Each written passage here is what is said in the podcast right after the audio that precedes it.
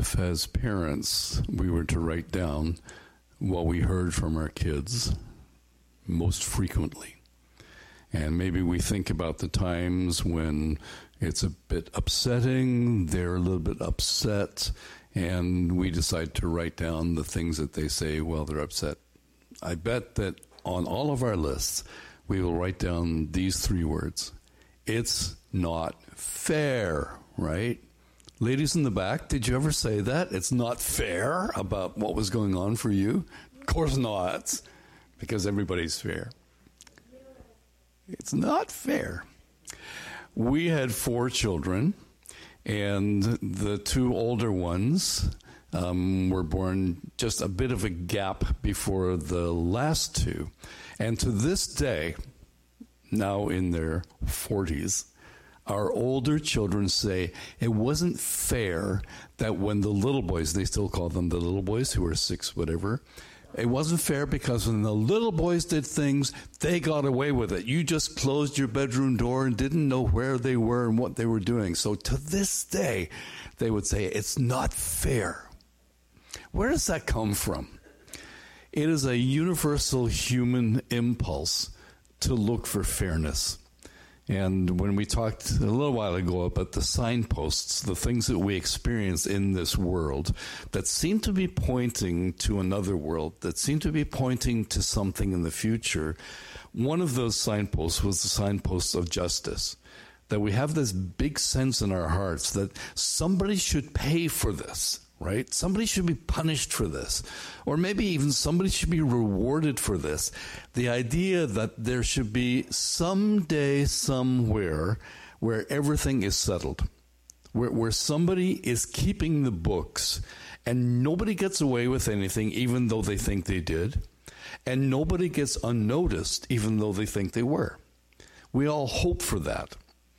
And as I've been thinking this week about the book of Esther, I, simply asking the question why did God want us to have the story of Esther? I mean, he's not even mentioned. So, why did we need to have the story of Esther? Was it for its history so that we understood that the whole Jewish race was actually saved through this queen?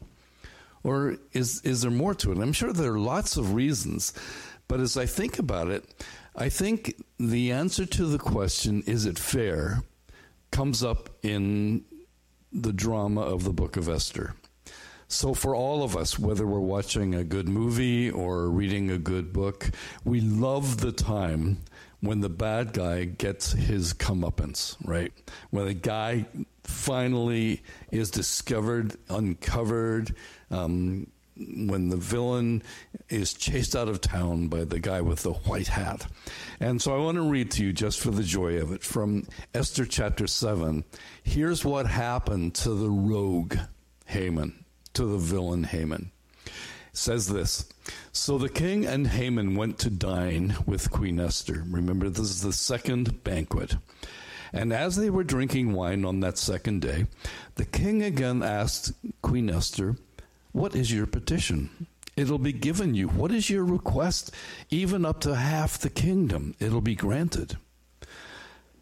Then Queen Esther answered, If I have found favor with you, O king, and if it pleases your majesty, grant me my life, this is my petition. And spare my people, this is my request. For I and my people have been sold for destruction and slaughter and annihilation. If we had merely been sold as male and female slaves, I would have kept quiet, because no such distress would justify disturbing the king. King Xerxes asked Queen Esther, Who is he? Where's the man who has dared to do such a thing? Esther said, and here's the moment in the movie The adversary and enemy is this vile Haman. He's in the room. Then Haman was terrified before the king and queen. The king got up in a rage, left his wine, and went out into the palace garden. But Haman, realizing that the king had already decided his fate, stayed behind to beg Queen Esther for his life. Just as the king returned from the palace garden to the banquet hall, Haman was falling on the couch where Esther was reclining. The king exclaimed, Will he even molest the queen while she was with me in the house? As soon as the word left the king's mouth, they covered Haman's face. Then Harbona, one of the eunuchs attending the king, said, A gallows, 75 feet high, stands by Haman's house. He had it made for Mordecai, who spoke up to help the king. The king said, Hang him on it. So they hanged Haman on the gallows he had prepared for Mordecai. Then the king's fury subsided. Wow. That's a perfect story. The bad guy gets what he deserved. It's a little harsh. Maybe we're not so enthralled by capital punishment. Maybe he could have been, you know, helped along or something else. I'm not sure. But in the scheme of this story, the story goes the right way. The story goes to the solution that everything is finally settled out, everything is finally properly dealt with. And I think that's the thing that we're hoping for. That's the thing that in our human experience, um, we hope that someday, somewhere, someone is going to say, okay, everybody sit down, pay attention. Here's what really happened. Here what, here's what was really said. Uh, for good or for ill, this is the way it was. And then, because of that kind of discernment, um, here's what's going to happen hereafter. So, as Christians, we would um, th- sort of throw our lot in with, with the idea that everything in this life is worth careful consideration because everything matters and everything is noticed, everything is recorded, and everything will be settled. There are two verses that um, basically represent a whole set of biblical ideas and clusters of words. But in, in First Chronicles, David is talking to his son Solomon and says, Here's my really good advice for you. Um, you need to follow Jehovah God. And just in the middle of all of that, here's what he says to Solomon The Lord searches every heart and understands every motive behind the thoughts.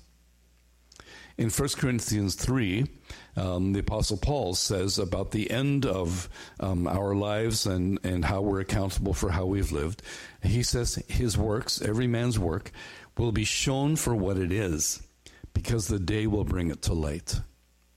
So, in the testimony of Scripture, there is the support of this notion that we come by in, in a human sense that there is going to be a way in which everything is settled, everything is tidied up at the end of time, and we look forward to that.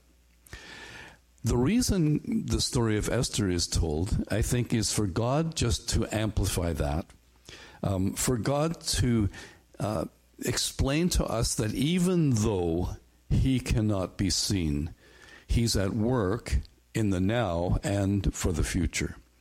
And so the story of Esther is really a story of the way God actually tidies things up in time and space in history now.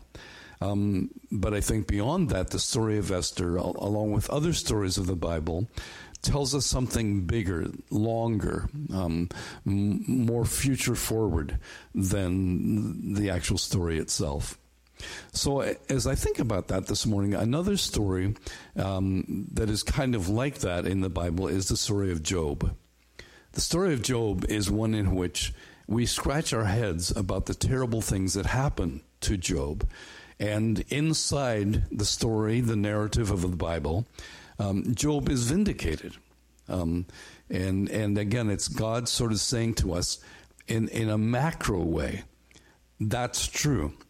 That whatever happens here will finally be understood, will be uncovered, will be revealed, and there will be a consequence, good and bad, for all of the things that people do. We often have a very difficult time sorting through the meaning of the events of our lives. Uh, we will we will go through mental gymnastics to say uh, that, that somehow or other God allowed this to happen or God did this for this reason. And many times we're pretty faulty in the way that we sort things through. Um, And, and many, many times we're left kind of baffled and we're left scratching our heads and saying, well, why did that guy get away with that? The book of Ecclesiastes is another book in the Bible that's kind of like that, where in, in the wisdom of Solomon or Kohelet, he said, Can you explain to me that um, the righteous perish? Um, the righteous, you know, have have more and more and more trouble, you know, piled on their heads, whereas the wicked survive and thrive and get richer. Can you explain that to me? Because that doesn't make sense. And we would agree with Kohelet, that sort of thing doesn't make sense. So, in the middle of the lives that we live, as we think about our own circumstances and the circumstances of, of people around us, we desperately need to believe that there is something coming that will either explain it all or sort it all out or make it all right, uh, make it understandable. Um, three things that I want to present to you today that are kind of how, how we are doing in the muddle of it all and how that we need to sort of see where God is in behind and we need to plant our feet firmly on on the truth of God's sovereignty. God's sovereignty is the idea that he is sovereignly in control, that he's not in heaven wringing his hands saying, "Oh my goodness, look what they've done now. How am I going to fix this?" God is not out of control. Even though when we come back down here and we look around us, we say, "Boy, it sure looks like God is out of control." Well, is he? The book of Esther is a story that says, no, he's not. Um, here's a very specific um, sort of set of events and characters, and it's very neat and tidy. It's a typical good story, but it's an illustration of a truth that God wants us to know. God is in the story of Esther, even though his name is never mentioned. God is in your story even though you might not be mentioning his name or you might not be seeing his hand or discerning what he's doing. Um, God is in the background, God is sovereign. When we try to maneuver our lives, when we try to understand our lives, when we try to plot our way through our lives, we sometimes get it wrong. Totally wrong. Haman totally got it wrong. Haman was after perhaps some proper things. Maybe he started out as a good guy. Uh, maybe he thought that, you know, being of service to the king was a very good thing. And along with it, if he, if he had the accolades of, of the masses, so be it. I'm, I'm, I'm doing good, so I deserve this. I deserve the perks. Uh, maybe along the way, he just got you know, more and more um, infected by the power of it. Uh, hatred came from somewhere into Haman's experience. Hatred for the Jewish people came from his, his ancestry. Hatred for, for Mordecai in particular. But the way that Haman made sense of his right his life was actually a way in which we would say he got it all wrong. So we have a propensity to get it all wrong. Yeah, if if we are the sort of the masters of our destiny, if if we are in control of our lives, is if we search for the things that we really want, many many times we get it all wrong. And and that's not a shocking thing because in the Bible, more than two times, very specifically, we have this astonishing comment from the heavens where God is said to have come and looked to see if there was anyone good, if anyone was righteous, if anyone did good. And what God saw was that in what it tells us that every thought of man's mind was always evil continually. And you want to say, wait a minute. Let's go back and talk to the editors of the Bible. Are you sure like you got that right? Like every thought continually? always wicked? Well, that's the blackness that is in us. That's the propensity to actually thrive in the middle of the mess we've made. It's awful. It's it is um, you know what we call total depravity. That's a theological word that says there's nothing good, and and there's something actually that is wonderfully freeing for us to say, you know what, we're all in the same boat. I mean, there's something rotten in us. Now, we would want to kind of test that against, um, you know, just what we notice and, and, and how we are, are being changed and um, in, in, huge measure the way that the grace of God has inv- invaded our lives and, and changed us. But along the way, there's a freedom that says we can't expect to be good because we're just not. We need something. Something needs to be fixed for us to be thought of as good people. And for many people in the history of our world, the Haman way was the way they lived when they got it all wrong. There are people living today who are getting it all wrong. There are people trying to manage um, other people and other parts of their population in, in, in, in, in the scene of the world who are getting it all wrong. And that's a very great possibility because of just sort of the waywardness of the human heart. Desperately wicked, says the Bible. Secondly, there are times when we get it half right.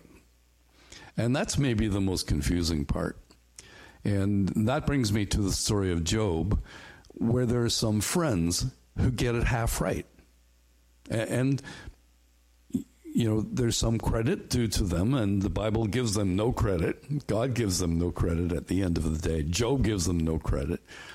But there's something in us that says, yeah, but weren't they at least trying to think the right way? And that's also true of us, that we may be messing up, but we may be trying to do the right thing. We may be trying to do a good thing, and it just goes south. And that's one of the kinds of circumstances we find ourselves in. So, what was going on with Job's friends? They, they did something that was very good and that is they came to Job. Job was suffering. You, you remember the terrible events of his life.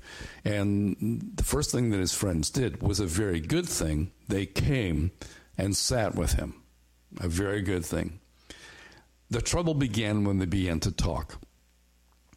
So, in their theology, and it's a defendable theology biblically, uh, when someone is suffering, it's evidence that the person has sinned and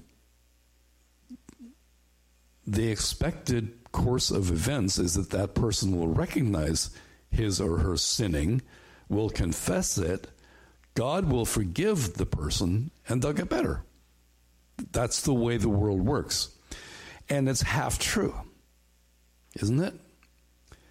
That there are situations in life, and when we look at the cause of our problems, we say, yeah, uh, you know, you're right. My problem is because of a sinful way of living or sinful way of behaving.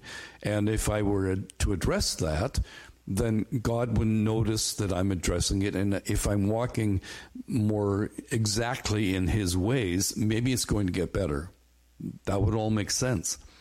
But in Job's situation, uh, again, we're wondering why is God telling us this story? God's telling us this story so that we understand that there are situations that we do not know what is really going on.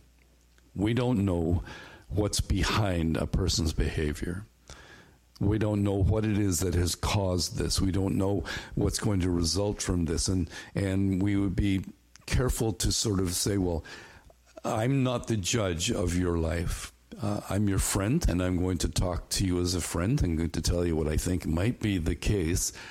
But God knows, and it's between the Spirit of God and your spirit, your mind, and your heart that this should be resolved. So, in, in the drama of Job, his friends say, Come on, Job, like, what's wrong with you? Why don't you just confess what you've done wrong? And Job says, You're a bunch of miserable counselors. What good are you? I have not done anything wrong. Nothing. I've, I've examined my heart. I've been through the mill. You know, even my wife is telling me to curse God and die. I can't believe she's telling me that. And now you're coming along and saying, oh, yes, because you've, you've done terrible things. That's why you're being punished by God. And Job is saying, I have talked with God. Like I've argued with God. I've said to God, could you please come here and explain yourself to me? And he won't come. I'm a miserable person. By the way, oftentimes when people talk to me in a pastoral sense and say, Is this happening to me because of something I've done? Uh, is is this some kind of punishment? And in the Bible, we're told that there's there's always the need to just check on that. Is what's happening to you somehow being used by God to try to discipline you? Not that God has done it to you, but God may be using it to try to get your attention and, and to discipline you. And it's always good to ask Him. And when people tell me that they are confused because they keep on asking God what they've done so that they can confess it and go on, um, and, and it's silent, I say, well, that's the answer. If you ask God to show you whatever you might have done that is causing this trouble and it's silent, and you're honestly listening to what He says, if He says nothing, that's the answer. It's happening to you because of the chaotic nature of our lives and our world. Bad things happen to good people. Even more strangely, good things happen to bad people. And it's not easily tracked back to something someone has done because God is not done with the whole human story. And what we're leaning on today is the Bible's teaching that on the day, whatever the day is, or whatever sort of kind of day is being referred to, everything will be exposed, good and ill. Everything will be out in the open. So nobody is getting away with anything in our world. Nobody is going unthanked, finally, in our world. Sometimes when we try to muddle our way through lives, we get it wrong, like Haman. Sometimes we get it half right, like Job's friends and they were on the right track, except they had the wrong application. Thirdly, sometimes we actually get it right. And when we do get it right, um, all of the planets line up for us in our lives. In the stories of the Bible, Job is someone who got it all right, even though his circumstances were abysmal. Mordecai was someone who got it all right even though his tactics might have been questionable or you know sort of causing us to to raise an eyebrow and say really? Is it important that you you hide the fact that Esther's Jewish? Um, but again as as Mary said it must have been a suggestion that came to Mordecai from God and it worked out in the purposes of God. When we look at the life of Jesus again it is altogether appropriate to personify the right thing all the time in a person's life and, and call that Jesus' life. Everything that he might have chosen to do humanly that might have been reasonable, that might even have sounded right, was not on his playlist. Um, even when Satan came along and, and tried to shake the very foundations of Jesus' life and mission. Um, Jesus did the, the right thing. At the very end, when Jesus was in the garden and he was shaken to the core by the impending crucifixion, he said, Okay, would it be all right if we do this another way? But then he said, no, not, not, I'm, I'm here to do your will, not, not my will, but yours be done. And he came to be obedient all the time. He, he came to get it right all the time. And if we want to have a study in how to live a life uh, that doesn't get it all wrong and doesn't even get it only half right, following the life of Jesus is the single powerful example that we should follow. In His Steps was that book written by Charles Sheldon back centuries ago, um, which simply said, What would Jesus do? The bracelet that was worn for many, many years that simply said that's a that's a good guiding principle. If if I want to be someone who doesn't get it wrong all the time, um, or doesn't even get it wrong half the time and maybe only right half the time, if I want to be someone who usually gets it right, what would Jesus do? In my situation now, in your situation now, what would Jesus do? Because that's the right way. Why is the book of Esther in the Old Testament? I'm sure for a lot of reasons. But one of them is for God to say, Did you notice that I cannot be noticed in this story? Because nobody has told you what I was doing. And yet, what was happening was under the complete sovereign control of Jesus and God and the Holy Spirit as they watched over the events of human history and knew that the time would come that whatever details, whatever mars there were in the story, everything would come to light. And along with all of the human family, we would all finally get to the point of bowing the knee and confessing with our mouths that Jesus Christ is Lord. Um, that was what God was planning and effecting all the way through human history. Jesus is Lord, and we are able to submit to his lordship, along the way following him and understanding that even though God may not be apparent, even though God may seem to be absent, um, God is not absent. Even though we wonder if God notices, God does notice. Thou, God, seest me was a part of a story way back in the Old Testament as well. God sees you. We don't use that as something just to threaten our children, although if it's useful, we should. We can always say, God is watching, because He is. Why don't we pray about this? Father, we thank you f- for the exciting story of Esther. It really um, piques our, our interest and imagination, and it's classic.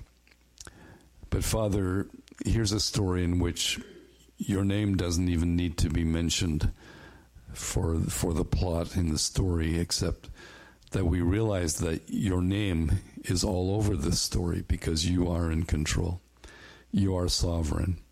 What you promised to Abraham, you were safekeeping in the person of Esther. What you intended to for all of us, you were just making sure um, was not thwarted by the evil attempts of Haman, that Jesus could come through the lineage of the Jewish people and he could come to be our Messiah and Lord.